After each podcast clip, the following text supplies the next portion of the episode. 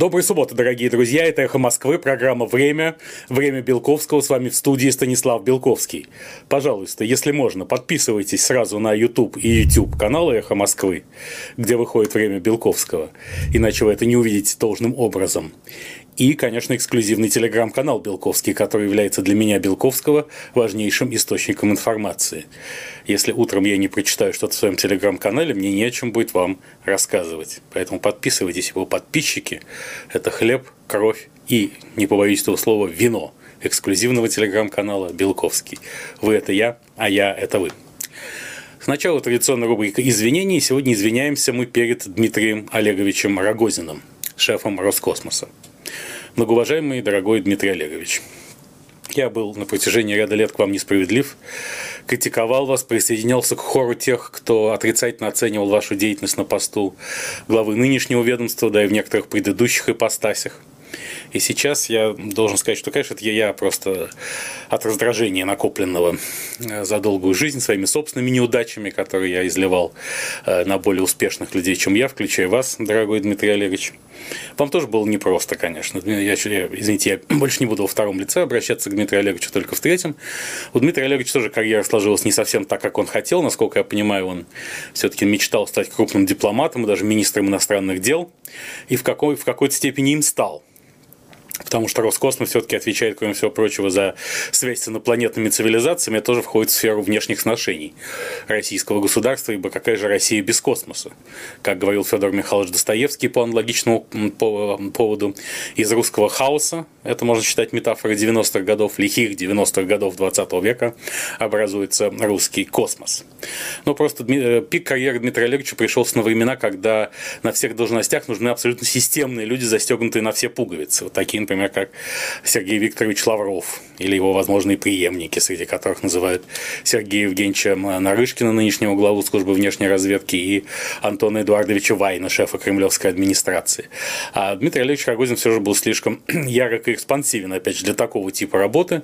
В итоге он стал вице-премьером по оборонному комплексу и, наконец, главой Роскосмоса, где как раз мощный креативный ум и, и э, носитель ярких метафор может себя проявить, потому что основная функция куратора оборонного комплекса и Роскосмос – это скрыть от управляемых им сфер, что эпоха эта заканчивается высоких технологий в оборонном комплексе. Особенно, конечно, в космической сфере. Вот сейчас, э, э, например, уже, так сказать, специалисты говорят многие о том, что заканчивается срок службы Международной космической станции и надо строить новую. И Дмитрий Олегович Рогозин, прекрасно это понимая, тем не менее, стоически заявляет, что нет-нет-нет, э, надо модернизировать Международную космическую станцию. Что в переводе с Рогозинского на общеупотребительный русский означает, ну нет денег и не будет, ребят ну, оставьте вы свои хотелки, как говорит Владимир Владимирович Путин, это одно из его любимых слов, и мечтания при себе. Но публично-то это сказать нельзя. И если бы Роскосмос, например, возглавлял какой-нибудь плоть от плоти отрасли человек, да, Э, белая кость профессионалов отрасли, он бы защищал интересы отрасли до последней степени. И постоянно конючил бы деньги у государства, дергал бы Владимира Путина за рукав, и только Дмитрий Рогозин понимает, что этого делать ни в коем случае не надо, а его талант политика, пиарщика и журналиста используется для того, чтобы объяснить отрасли, что все это не будет хорошо. Денег нет, но вы держитесь там как бессмертно изрек Дмитрий Анатольевич Медведев, один из важнейших идеологов и, я бы сказал, форм... источников эстетики, фундаторов эстетики, как если использовать умные слова нынешнего политического режима. Поэтому Дмитрий Олегович Рогозин – единственный человек, который мог занимать эту должность в эти непростые времена. Правильно? Ведь в всякой космической отрасли, всякой грядке свои овощи наоборот. Да, американской космической отрасли нужен Илон Маск, который в состоянии отбиться от международной гигантской аферистки Амбер Харт, а российской отрасли верный семьянин, муж и отец Дмитрий Олегович Рогозин. Потому что, собственно, важнейший путинский принцип кадровой политики состоит в том, что каждый должен быть на своем месте, а не на чужом. И если искать анекдот наш российский, который э, русский, почему только российский, э, который описывал бы кадровую политику Путина в полном объеме. Я не сомневаюсь, что в Российской Академии Народного Хозяйства и Госслужбы на эту тему защитят не одну дюжину диссертаций, в том числе докторских. Потом у него падут в диссернет к Заякину и Сергею Пархоменко, пройдут свой обычный крестный путь, но дело не в этом, а в том, что все эти диссертации, все их содержание описывается одним простым анекдотом, конечно же, про истинно русских патриотов, космистов, Рабиновича Рубиновича и Хаймовича. Стоит Рубинович в Нью-Йорке по адресу Wall Street One, один Wall Street, где находится Bank of New York, как известно, на ступеньках этого Bank of New York, и торгует семечками. Мимо него идет Хаймович. Оба они, в принципе, живут на Брайтон-Бич. И Хаймович говорит, Рабинович, у меня к вам такое деликатное дело. Вы не одолжите мне тысячу долларов? Видите ли, говорит Рабинович, дорогой Хаймович, я с удовольствием одолжил бы вам тысячу долларов, но у меня с банком контракт. Я не даю кредитов, банк не торгует семечками. Вот путинская кадровая политика – это или ты даешь кредиты, или торгуешь семечками, но не то и другое сразу. А если ты пытаешься то и другое сразу, то разные судьбы тебя ждут от отставки до вариантов гораздо похуже, которые мы наблюдали за последние годы. Поэтому Дмитрий Олегович Рогозин прекрасно понимает философию и логику кадровой политики. Он отлично знает, зачем он на своем месте, справляется со своими обязанностями, безусловно. Упреки, я говорю, вызваны просто общим раздражительным фоном, существующим вокруг распадающейся космической отрасли и системы неудачников типа вашего покорного слуги. И я очень надеюсь, что Владимир Владимирович Путин а, все же вознаградит Дмитрия Олеговича Рогозина и вернет его на политическую работу. Потому что в последнее время Дмитрий Олегович стал много рассуждать на общеполитические, а не космические темы. Ну, хотя что может быть космичнее общеполитического, я согласен. Например, недавно было опубликовано его пространное рассуждение, которое, не, я думаю, что не привлекло бы большого внимания без дополнительных импульсов, данных самим Дмитрием Олеговичем и его пресс-службой, э, может быть, теневой, какими-то теневыми пиарщиками, о, о том, что капитализм – это худшее из того, что создано людьми ну, как кому, как не ему это знать, поскольку, собственно, он вырос и сформировался именно при русском капитализме, в том числе диком капитализме лихих 90-х годов. Но это и правильно, потому что, чтобы бороться с системой, нужно знать ее изнутри. Согласитесь, что э, вряд ли кто-нибудь лучше Бориса Ельцина мог стать сокрушителем коммунизма, скажем, да? Но к чему вдруг Дмитрий Рогозин вдруг стал воевать с капитализмом? К тому, что, я думаю, он готовится пойти в Государственную Думу Федерального собрания Российской Федерации в 2021 году под знаменем какой-нибудь левой партии. То есть Дмитрий Рогозин собирается стать молодым Берни Сандерсом Российской Федерации или, не побоюсь этого слова, Александрой Оказией Кортес. Александра Оказия Кортес, как мы знаем, даже чуть моложе Рогозина, хотя я не сказал бы, что красивее сильно, они чем-то похожи, у них такой типаж и один, и она грозилась установить шест своем кабинете в Конгрессе. А, станет ли это делать Дмитрий Олегович Рогозин? Посмотрим. В любом случае, Дмитрий Олегович, извините за несправедливую критику прежних лет. Я думаю, что или в «Справедливой России» может Дмитрий Олегович пойти, или по спискам партии Родина, хотя партия Родина все-таки более э, тяготеет к правопатриотическому дискурсу, символизируемому э, близким другом Владимира Путина Евгением Пригожиным и влиятельным бизнесменом Константином Малафеевым, типичное право, право националиста, согласитесь и, может быть, даже какая-нибудь новая левая структура совсем возникнет, такая сандерсианская. А все-таки пример Берни Сандерса доказывает, что жить долго надо не только в России, но и в Америке, и вообще, так сказать, э, лет 40 для того, чтобы принять участие в президентских выборах, пусть даже не вы, вернее, в праймерис президентских выборах у Дмитрия Олеговича есть. Сенсация недели – это, конечно, визит Владимира Путина в Нижний Новгород. А президент Российской Федерации стремительно покинул так называемый бункер, хотя многие говорили, что он останется в нем навсегда. А, и, ну, бункер, мы понимаем, что это понятие виртуальное, это не конкретный объект недвижимости под землей, а некая совокупность пространств, занимаемых Владимиром Путиным, возможно, одновременно. Поскольку в соответствии с принципом неопределенности российской политики а, нельзя точно установить время и место пребывания Путина. Он может, так сказать, находиться в, в самых разных местах, о чем никому не сообщается. Да? Помните, как президент Борис Николаевич Ельцин Ельцин работал с документами. А где он работал с документами, было совершенно неважно. Потому что работа с документами – это состояние души, как и бункер. Вот. И говорили, что Владимир Путин очень боится ковида-19, э, поэтому ни с кем не встречается. И, все, и что является, на мой взгляд, правдой, хотя доказательств в юридическом смысле у меня нет. А, все посетители Владимира Владимировича должны были проходить двухнедельный карантин на объекте Федеральной службы охраны перед тем, как увидеть президента. И вот неожиданно президент показывает, что он совершенно не боится никакого ковида и прибывает не куда-нибудь, а в Нижний Новгород на объекты атомной отрасли, значит, в Российский федеральный ядерный центр в Сарове, а затем встречается с губернатором Нижегородской области Глебом Никитиным, что само по себе весьма символично, поскольку атомная отрасль и Нижегородская область находится в сфере влияния братьев Ковальчуков этого клана, и тем самым Владимир Владимирович Путин показал, куда он едет в первую очередь. Да, знаете, это опять же из серии современной криминологии, как при э, советской власти, особенно в поздний ее период, при Леониде Ильиче Брежневе и его преемниках э, западные советологи определяли уровень влияния того или иного человека по месту на мавзолее, ничего не зная о внутренней кухне в Кремле. Так я тоже ничего не знаю о внутренней кухне в Кремле, врать не буду. Э, ничего не знаю достоверного, скажем так, о внутренней кухне в Кремле, тем не менее по вот приметам, знаете, заметки фенолога, ЧУ, где окажется Владимир Путин, в каком месте, можно определить, кто на стране самый влиятельный. Если едет в Нижний, значит Ковальчуки но без маски ходил Владимир Владимирович Путин и без перчаток, и со всеми общался там, и, и даже после этого э, шла пиар-компания о том, что он якобы отругал губернатора Нижегородской области Глеба Никитина. Ну, дорогие друзья, давайте не попадаться на примитивные пиар-уловки, давайте хотя бы попадаться на сложные. А когда, если Путин кем-то действительно недоволен, он с ним в лучшем случае не встречается, а в худшем отправляет в тюрьму. А если Путин подтрунивает над своим собеседником, и этот собеседник сидит перед ним тоже без маски, а самое главное, без ковидных наручников, хе-хе, то значит с ним уже все хорошо. А все остальное это такой фонд, чтобы, так сказать, никто не зазнавался.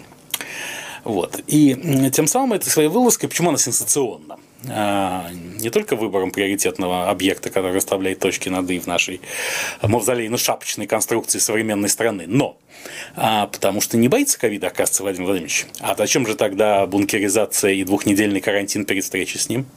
Хе. А потому что и те, кто внимательно смотрит и слушает программу «Время Белковского», и сам Белковский, который не боится, что Венедиктов убьет его за самоцитирование, знают почему.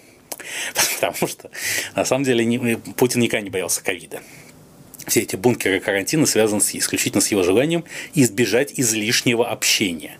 Он устал от человечества. Он не, не ждет от него ничего нового, никакой информации. Он уже все знает. Он видит эти глаза просителей алчных, которые хотят от него обязательно что-нибудь получить, не дав ничего взамен. Если эти просители являются его близкими друзьями, ну так положено. А если не являются? Поэтому он ищет любой повод не участвовать в, в ненужных, да, его величество должны ему уберечь, помните, как пели сотрудники Федеральной службы охраны в известной песне, от всяческих ему ненужных встреч. Вот, собственно, понимаете, поэтому если человек не готов две недели сидеть на карантине, то и не надо, он недостоин просто встречи с президентом. Психологически недостоин. То есть надо постоять на коленях, грубо говоря, чтобы заслужить право посмотреть президенту прямо в его физические глаза. Вот для этого и нужен карантин. Для этого, по большому счету, нужен ковид. Некоторые аспекты, которые мы обсудим сегодня в рубрике «Ковида славия».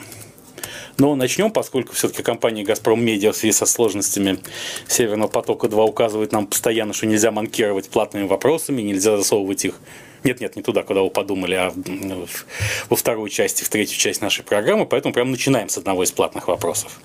Это вопрос Алексея Геннадьевича из Москвы.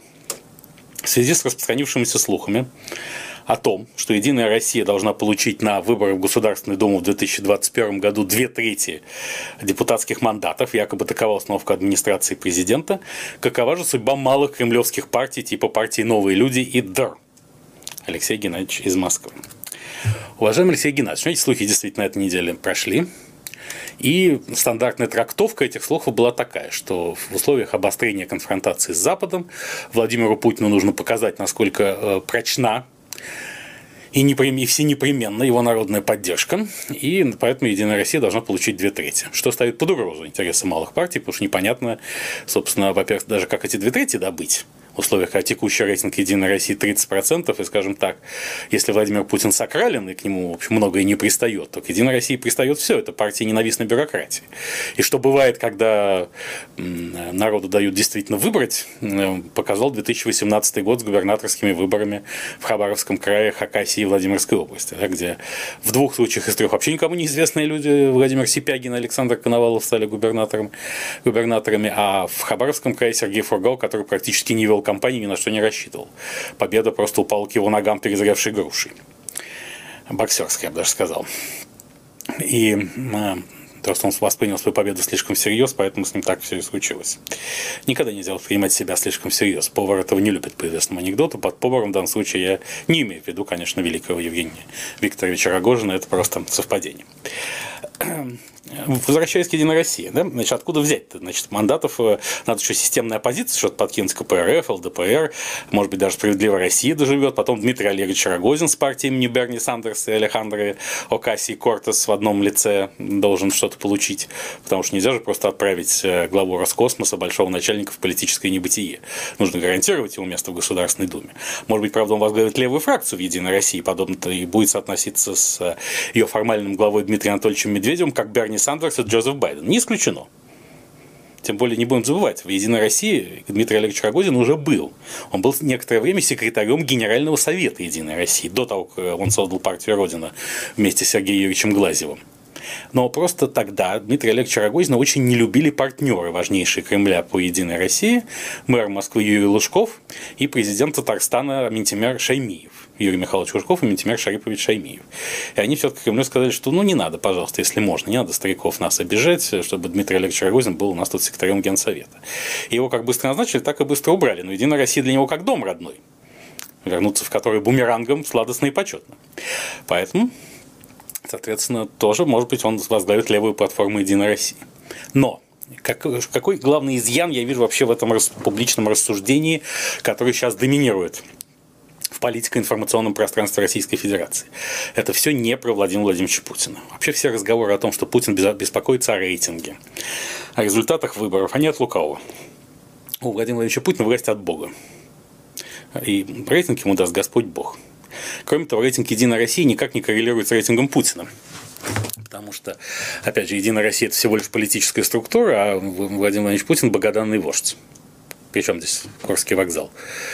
Вон Алексей Анатольевич Навальный, при котором мы, про которого мы сегодня еще подробно поговорим, ну, сказать, не, не имеет зарегистрированной партии, это мешает быть ему вождем оппозиции, не мешает нисколько. Борис Николаевич Ельцин тоже стал президентом без всякой партии и при любом удобном случае это подчеркивал.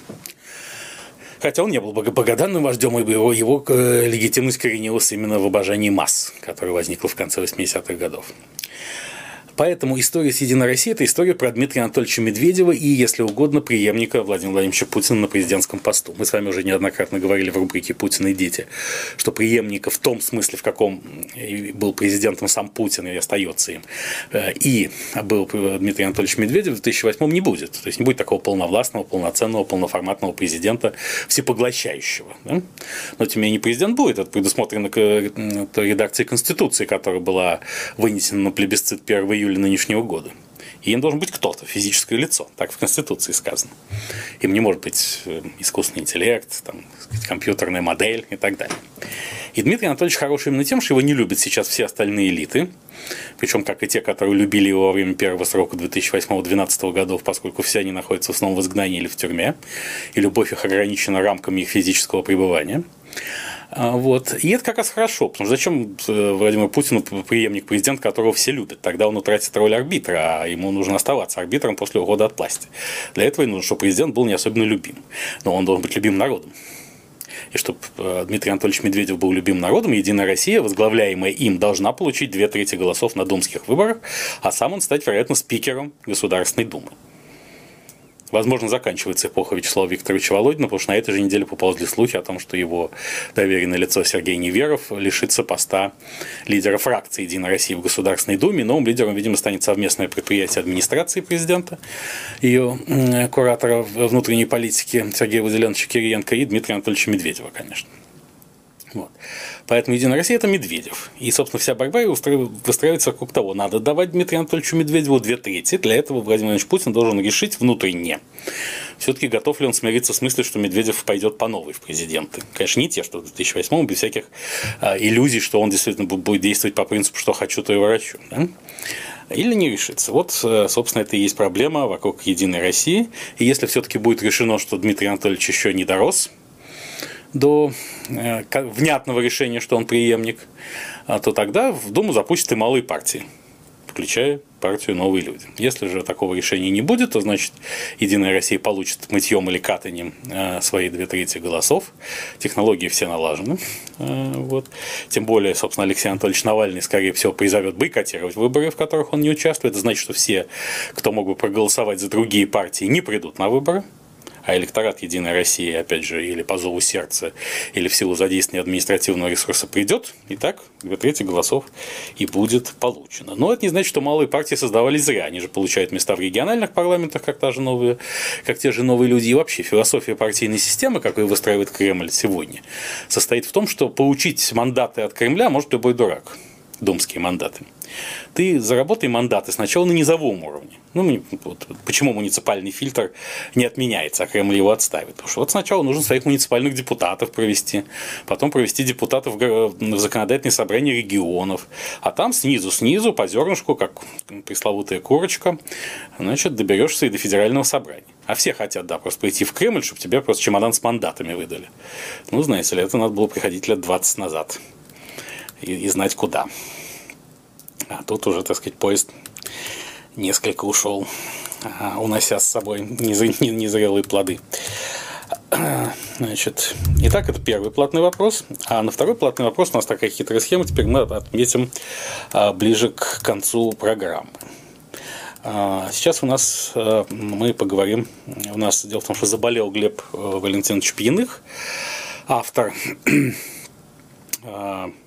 нашей рубрики автор и ведущий нашей рубрики «Глазами пьяных», который задает непременный вопрос. И он поручил задать этот вопрос от его имени мне. Вернее, мы договорились о бартере, что сегодня я в рубрике «Глазами пьяных» задаю вопрос от Глеба Валентиновича Пьяных, а в один из ближайших выпусков программы «Время Белковского» вместо меня проведет он – и, кстати, заодно все-таки от демократии будет понятно, если выпуск с его ведением получит значительно больше рейтинг, чем мой стандартный выпуск, так Глеб Валентинович Пьяных и останется ведущим программы «Время Белковского». Причем называться она будет при этом «Время Белковского», а не «Время Пьяных». И не только потому, что название «Время Пьяных» очень двусмысленно, хотя, может быть, и точно отражает то, что происходит в стране, поскольку, как известно, если не знаешь, не знаешь, что делать, э, пойди набухайся. Это давняя истина. Да? Ну или ложись спать по другой, по другой версии.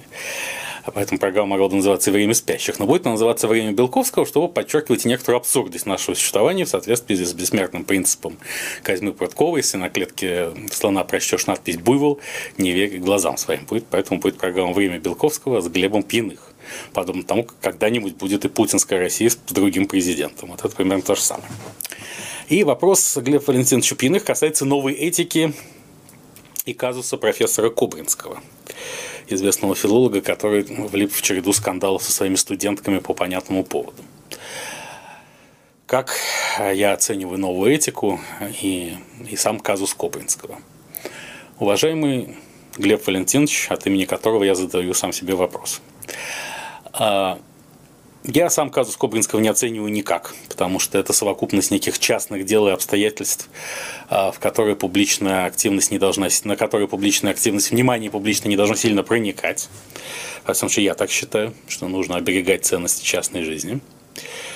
А, тем более профессор Кобринский не является не публичным политиком, который обязан, э, публичным демократическим политиком, прошу прощения, который обязан раскрывать данные о своей частной жизни, не поп-звездой, чья частная жизнь должна интересовать всех. Нет.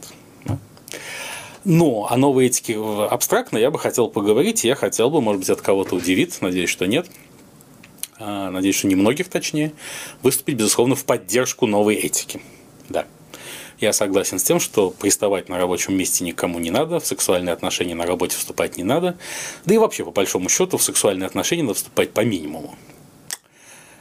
Конечно, мои оппоненты и критики скажут, ну это ты, Белковский, потому так говоришь, что тебе много лет. Будь ты помоложе лет на 20, ты бы так не говорил. И это правда. Но все же есть правда более высокого порядка концептуального, которую я сейчас изложу. А, знаете, как, опять же, говорил мой покойный друг, великий русский поэт Михаил Гендальф, ныне покойный, мы, как диалектики, наоборот, обязаны смотреть. Вот мы все, все время смотрим на это, как там несчастные студентки, которым пристают профессоры. А как же не поживают несчастные профессоры, которые вместо того, чтобы заниматься наукой, а, уделять время семье, карьере и так далее, э, постоянно отвлекаются на студенток. Кто тут более пострадавший? Понимаете, если новая этика будет взята на вооружение, то вся гигантская индустрия карьеры через постель очень быстро закончится.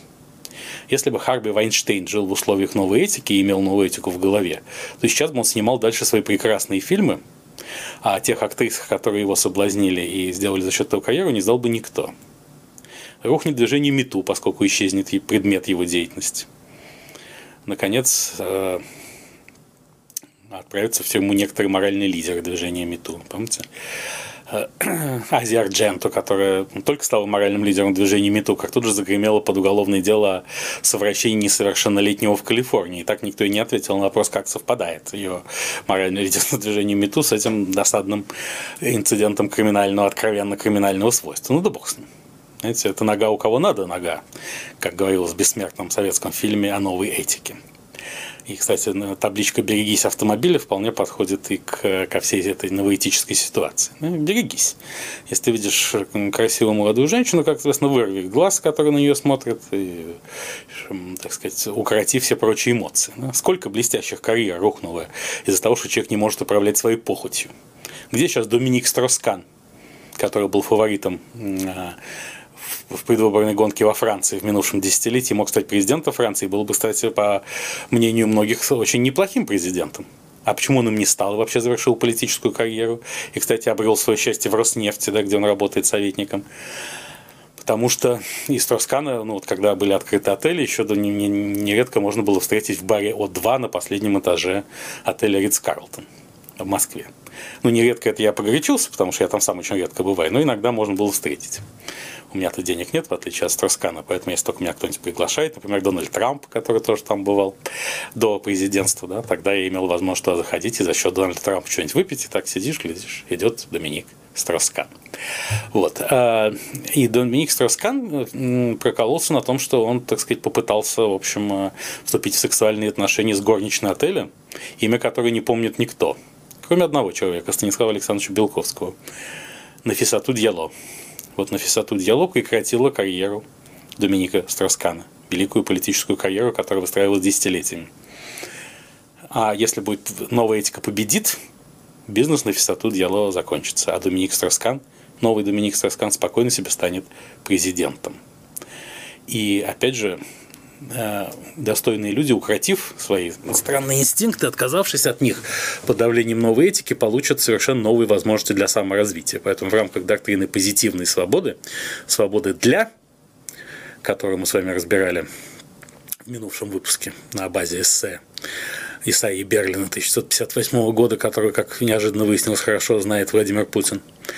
А, значит, мы должны поддержать новую этику, во всяком случае, я всех к этому призываю.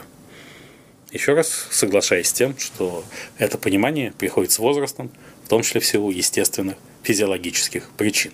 Но возраст должен приносить не только болезни и прочие страдания, но и что-то позитивное должен человеку давать. Например, понимание вещей, которые сегодня кажутся мне совершенно простыми, а многим не кажутся даже того момента, когда ты без пяти минут президент Франции, а спустя эти пять минут обычный нью-йоркский заключенный.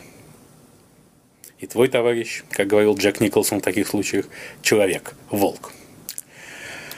Это была рубрика «Глазами пьяных», где в связи с болезнью Глеб Валентиновича в преддверии того, как он начнет вести программу «Время Белковского», вопрос задавал лично и непосредственно я. Простите за эту узурпацию, но она обусловлена объективными причинами. Сразу подчеркну, что Глеб Валентинович не болеет ковидом-19, поэтому через рубрику «Глазами пьяных» заражение не передается. Сейчас у нас рубрика «Санкционный смотритель». И, конечно, сегодня это гвоздь нашей программы. А, и не ржавый, а самый, что на есть, не на есть золотой. А, потому что Алексей Анатольевич Навальный, идеолог новейших санкций против российской элиты, выступал тут а, в дебатах в Комитете Европарламента по иностранным делам. Выступал он в компании э, других молодых оппозиционных политиков. Владимира Владимировича, не пугайтесь, Кармурзы, э, Владимира Станиславовича Милова и Ильи Валерьевича Яшина. При этом, обратите внимание, фактически он выступал один – ну, если называть вещи своими именами, поскольку господа Милов и Яшин являются ближайшими соратниками Навального, представителями его неформальной политической силы, а Владимир Владимирович Карамурза был приглашен, хотя он не относится к навальнистским силам, но был приглашен просто как товарищ по несчастью, как человек, которого тоже отравили а, российские спецслужбы злые, да, поэтому логика его привлечения тоже понятна, но Алексей Анатольевич Навальный уже сам определяет, кто будет выступать в комитетах Европарламента, мы чуть позже вернемся к этому. То есть монополизация им оппозиционного ресурса идет полным ходом, если кто еще не понял. Э, как и должно было быть, собственно о чем предупреждал еще в 2013 году, и поймите меня правильно, я ни в коем случае не отношусь к этому отрицательно. Вообще эксперт, аналитик, наблюдатель не должен относиться эмоционально к тому, что он обсуждает. Он, он смотрит на политику как астроном на звезды. Знаете, вот смотрим мы на Альфа Центавру, на который на расстоянии четырех световых лет, и ну, Альфа Центавра, Альфа Центавра. Она же не хорошая и не плохая, правда, она такая, какая она есть. Причем, заметьте, она такая, какая она есть 4 года назад потому что свет идет 4 года, и мы не видим Альфа Центавру в ее настоящем. Мы видим вообще глаз человека, с этого начинается почти каждый учебник оптики, а, видит прошлое в скобках исчезнувшее. И я тоже, когда смотрю на политику, вижу прошлое исчезнувшее, то, что случилось с великими политиками современности, Владимиром Путиным, Алексеем Навальным, Дональдом Трампом, другими вчера, а позавчера. А что с ними происходит сегодня, я не вижу. В этом, конечно, слабость аналитики, но в этом ее и сила, поскольку она позволяет а, опереться на долгосрочные тенденции оценки, а не размениваться на текущие сиюминутные мелочи, которые часто отвлекают от главного, от смысла и содержания происходящего.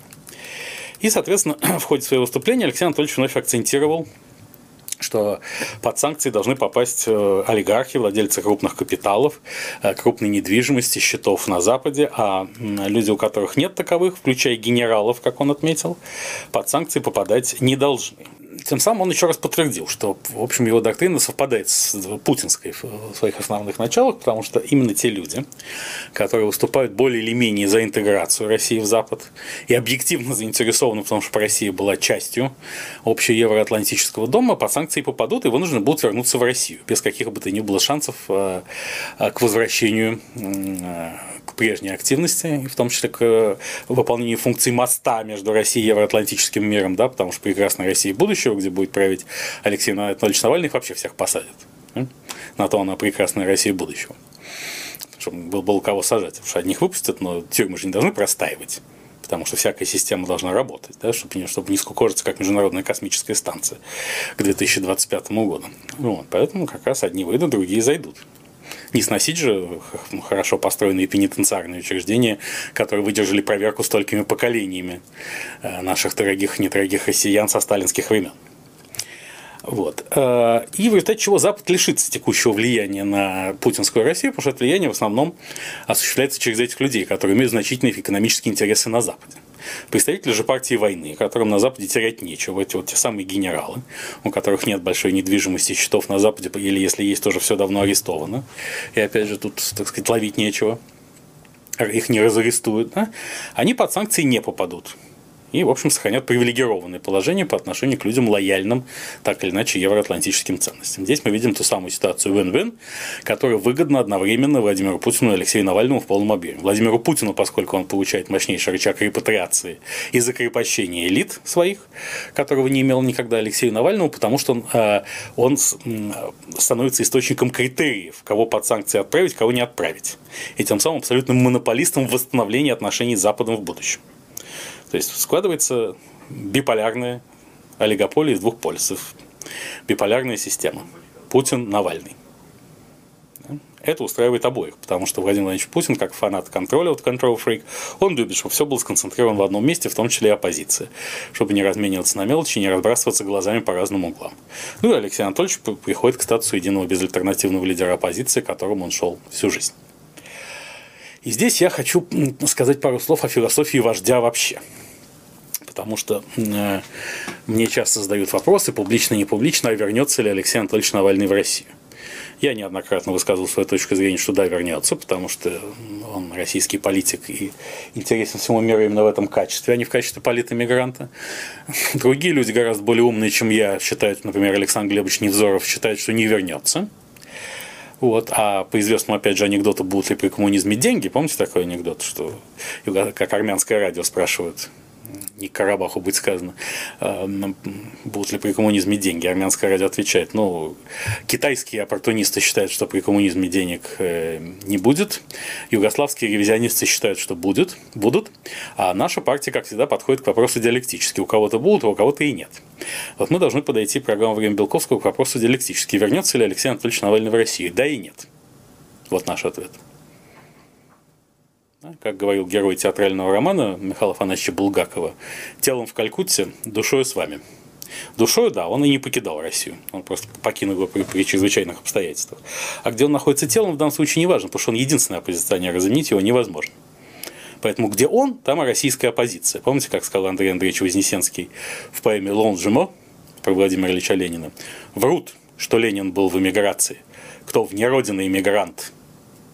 Всю Россию, большую, горячечную, он носил в себя как талант. Настоящие иммигранты проедали казну галантно и так далее. Иммигранты селились в Зимнем, в данном случае в Кремле, а Россия сердце само – билась в городе с дольним именем Лон-Жимо. Я прошу прощения за внезапные стихи. Мы сегодня не читали эпиграф. Почему? Потому что он перенесен на конец сегодня. Ну, опять же, по просьбе Газпром Медиа, который сказал, что в наши абсурдные времена хорошо, что эпиграф был в конце, а платные вопросы в начале. Ну, нельзя же, платные вопросы, они на то и платные, чтобы вытеснить поэтический эпиграф совершенно бесплатный во всех смыслах. Да, извините, это было лирическое отступление. Вот. И поскольку Владимир Владимирович, э, Алексей Анатольевич Навальный изоморфен Владимиру Владимировичу Путину, как мы с вами неоднократно подчеркивали, то ответ на вопрос, вернется ли Навальный, такой же, как ответ на вопрос, уйдет ли Путин. Да, конечно. Когда для этого созреют необходимые обстоятельства и условия, обязательно Путин уйдет, а Навальный вернется. А поскольку ну, есть ряд объективных обстоятельств, которые мешают, мешают ему вернуться быстро. Да? Нужно, во-первых, э, завершить курс лечения, а российской медицине он не вправе доверять нужно получить гарантии безопасности, от кого их получать. Ну, с одной стороны, понятно, что Владимир Путин сейчас очень заинтересован в физической безопасности Алексея Анатольевича Навального. Но ведь у Алексея Анатольевича много других недоброжелателей, которые имеют доступ к неформальному силовому ресурсу. И сможет ли все, все контролирующий президент Российской Федерации проследить, чтобы с Алексеем Анатольевичем ничего не случилось? Да, он может дать сигнал всем постам Навального не трогать, а где гарантии? Такой же армии охраны, как Путину Навальному не дашь? И в бункере он сидеть не может, да? Вот. Поэтому, может быть, пока временно, опять же, стоит посидеть за границей. К тому же, а что делать-то в России особенно? Если э, на выборы в Государственную Думу все равно не пускают. И вообще на месте близких соратников Алексея Анатольевича я бы обратился к нему с письмом о том, что возвращаться пока не надо, именно по соображениям как безопасности, так и нецелесообразности физического возвращения. Ибо, если ты вождь, то неважно, находишься ли ты в той стране, чем вождем являешься. От этого твой статус вождя никак не меркнет и не блекнет. К тому же на территории РФ уже есть один вождь, это Владимир Владимирович Путин. Зачем два? Зачем нам два синявских, как говорилось в известном анекдоте про Иосифа Виссарионовича Сталина? Опять же, биполярная модель не обязательно предполагает, что оба вождя находятся в одном и том же, в одной и той же географической точке. Они существуют в некой астральной России, да? Высшей России, в высшем смысле которая, безусловно, беззаветно и преданно служит, я говорю это безо всякой иронии. И теперь пару слов о философии вождя, потому что, в принципе, модель, которая может, я не утверждаю, что это так, и хочу еще раз подчеркнуть, что у меня нет никакой инсайдерской информации. Я занимаюсь исключительно аналитикой, подобно тому, как астроном, глядящий в телескоп, анализирует Альфа Центавру. И ничего не знаю о том, что там происходит на самом деле, не имея никакой связи с Альфа Центаврой, агентуры на Альфа Центавре и так далее. Так и я. Я только вот смотрю в этот телескоп и пытаюсь что-то понять, и в этом смысле для меня Владимир Владимирович Путин и Алексей Анатольевич Навальный абсолютно одинаковые и равнозначны. Это удаленные от меня звезды, которые, на которые я, могу, которые я могу завороженно разглядывать и по каким-то процессам, видно мне в телескоп, что-то угадывать. Но не более не менее того, опять же, чтобы никто не думал, что я что-то знаю. Нет, не знаю. Это чистая аналитика чистый набор предположений, который может или подтвердиться, или нет.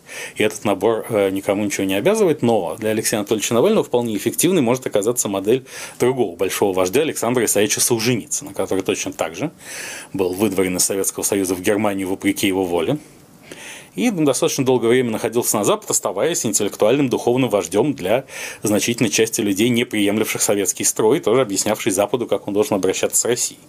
Вот сейчас, если Запад введет санкции против российских элитариев, то Алексей Анатольевич Навальный одобрит эти шаги, а не введет, Алексей Анатольевич, подобно Александру Александровичу Солженицыну, скажет, что Запад мягенький, растаявший, и он не делает того, что надо делать в борьбе с путинским левиафаном подобно тому, как Запад Солженицынской эпохи не делал должного для борьбы с коммунистическим Левиафаном. И Александр Исаевич Солженицын уже вернулся в Россию, правильно? Понимаете, это же, когда ты вождь, ты подобно Машеху, Спасителю, Мессии, да, ты, ты, твое пришествие не должно быть регламентировано никакими временными рамками. Опять же, вспомним анекдот про Мессию, как пришел Мессия, Машех в Израиль, и все пришли, кроме Хаймовича, вот его встречать И, значит, нет Хаймовича час, два, неделю, месяц. А, наконец, мессия, раздраженный крайне, посылает Рабиновича за Хаймовичем. И, значит, Рабинович заходит к Хаймовичу домой. Будет. Видит, Хаймович спит. Рабинович расталкивает и говорит, Хаймович, ты что, обалдел? Мессия пришел, а ты спишь и не являешься к нему навстречу. Сколько тебя ждать? Кто бы спрашивал, сонно отвечает Хаймович. Вот, поэтому Вообще, понимаете, вождь – это, и это относится к Владимиру Ильичу Путину, к Алексею Анатольевичу Навальному, и к Александру Александровичу Солженицыну. Все это титаны, гиганты, это не такие люди, как просто мы из плоти и крови, как я, например. Нет, ни в коем случае. Это особый биологический подвид. А за статус вождя человек платит огромную цену, он проходит через испытания.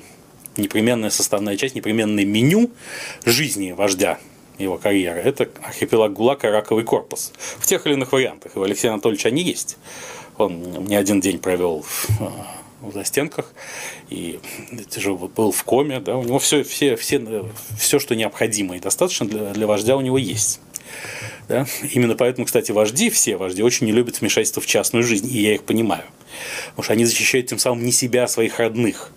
Ибо больше всего в семье вождя страдают ближайшие родственники вождя, потому что вот даже как показывает новейший сериал «Корона», как нам показали, про британскую корону, как невыразимо тяжело жить с человеком, который качественно отличается от тебя по статусу. Не количественно, а качественно. Потому что умнее, глупее, там это все субъективные вещи. А вот когда, скажем, твоя жена королева Великобритании, она ведь уже не совсем человек, да? она воплощение всех ценностей институтов монархии. Так и здесь очень тяжело членам семьи Владимира Ильича Путина, Алексея Анатольевича Навального.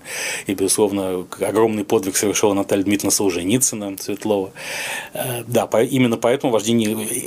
Я полностью поддерживаю, что не нужно вмешиваться в частную жизнь вождей. Это лишнее. Это неправильно. Потому что и вождь это не демократический политик. Да, это демократический политик, которого выбрали на выборах. Потом он ушел таким же боком, пошел работать в другой в университет преподавателя на пенсию, заниматься рыбной ловлей и охотой. Да, это другое. А, там он действительно должен предъявлять свою частную жизнь миру. Да? Но не вождь, потому что в отличие от э, демократического политика, вождь богоданен.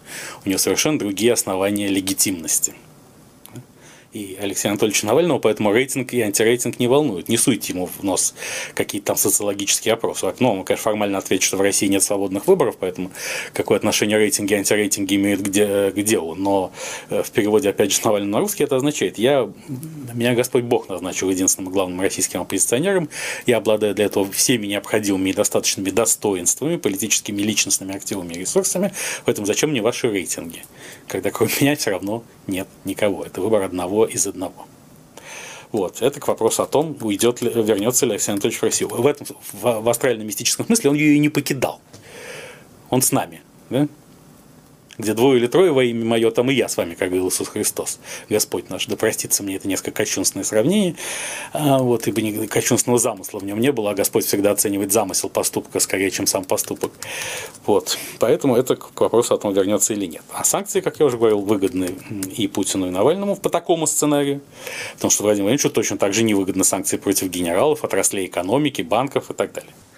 Итак, э, второй платный вопрос – мой тезка Станислав, к сожалению, отчество он не указал, из Никосии, Кипр, а, спрашивает Белковский, как вы оцениваете сообщение о том, что Турция поругается с а, Россией и снова станет ключевым союзником США? Это сообщение агентства Bloomberg за вчерашний день. Дорогой Станислав, простите, не знаю вашего отчества. Это, на мой взгляд, сеанс адского троллинга со стороны президента Турции Реджепа Таипа Эрдогана в адрес США. И здесь в стремлении потроллить а, всемирного гегемона Эрдоган и его российский коллега Владимир Владимирович Путин абсолютно едины. Началась эпоха, новая эпоха регулирования замороженных конфликтов, когда рухнула старая инерция, предполагающая, что когда-нибудь территории, отделенные друг от друга в рамках замороженных конфликтов, вернутся в лоно единого государства. Да, например, тот же Кипр станет частью объединенного Кипра в составе Евросоюза. Турция ясно взяла курс на полное признание Северного Кипра или даже его аннексию. Посмотрим, как будет. Именно поэтому я писал об этом в статье на этой неделе. Важно было э, урегулировать карабахский вопрос до признания Северного Кипра. Иначе при обратной последовательности действий США и Евросоюз могли бы предотвратить азербайджанское наступление в Карабахе, чего они не сделали, поскольку прозевали и проспали всю эту ситуацию, что еще раз подчеркивает, кстати, качество разведывательных структур в современном мире, в разных странах. Оно может оказываться несколько преувеличенным в решающий момент. Вот. И после чего, готовясь к, к признанию Северного Кипра совершенно в новом качестве и полному отказу от работ по работы по реинтеграции острова Кипр в лоне Евросоюза, Эрдоган начал мощно всех троллить. Сначала он затроллил Евросоюз с требованием немедленно принять Турцию после 57 лет переговоров. Я что этого не произойдет, тем самым избавит Эрдогана от необходимости соблюдать приличия в отношениях с Евросоюзом. А, то же самое делать сейчас в отношении США.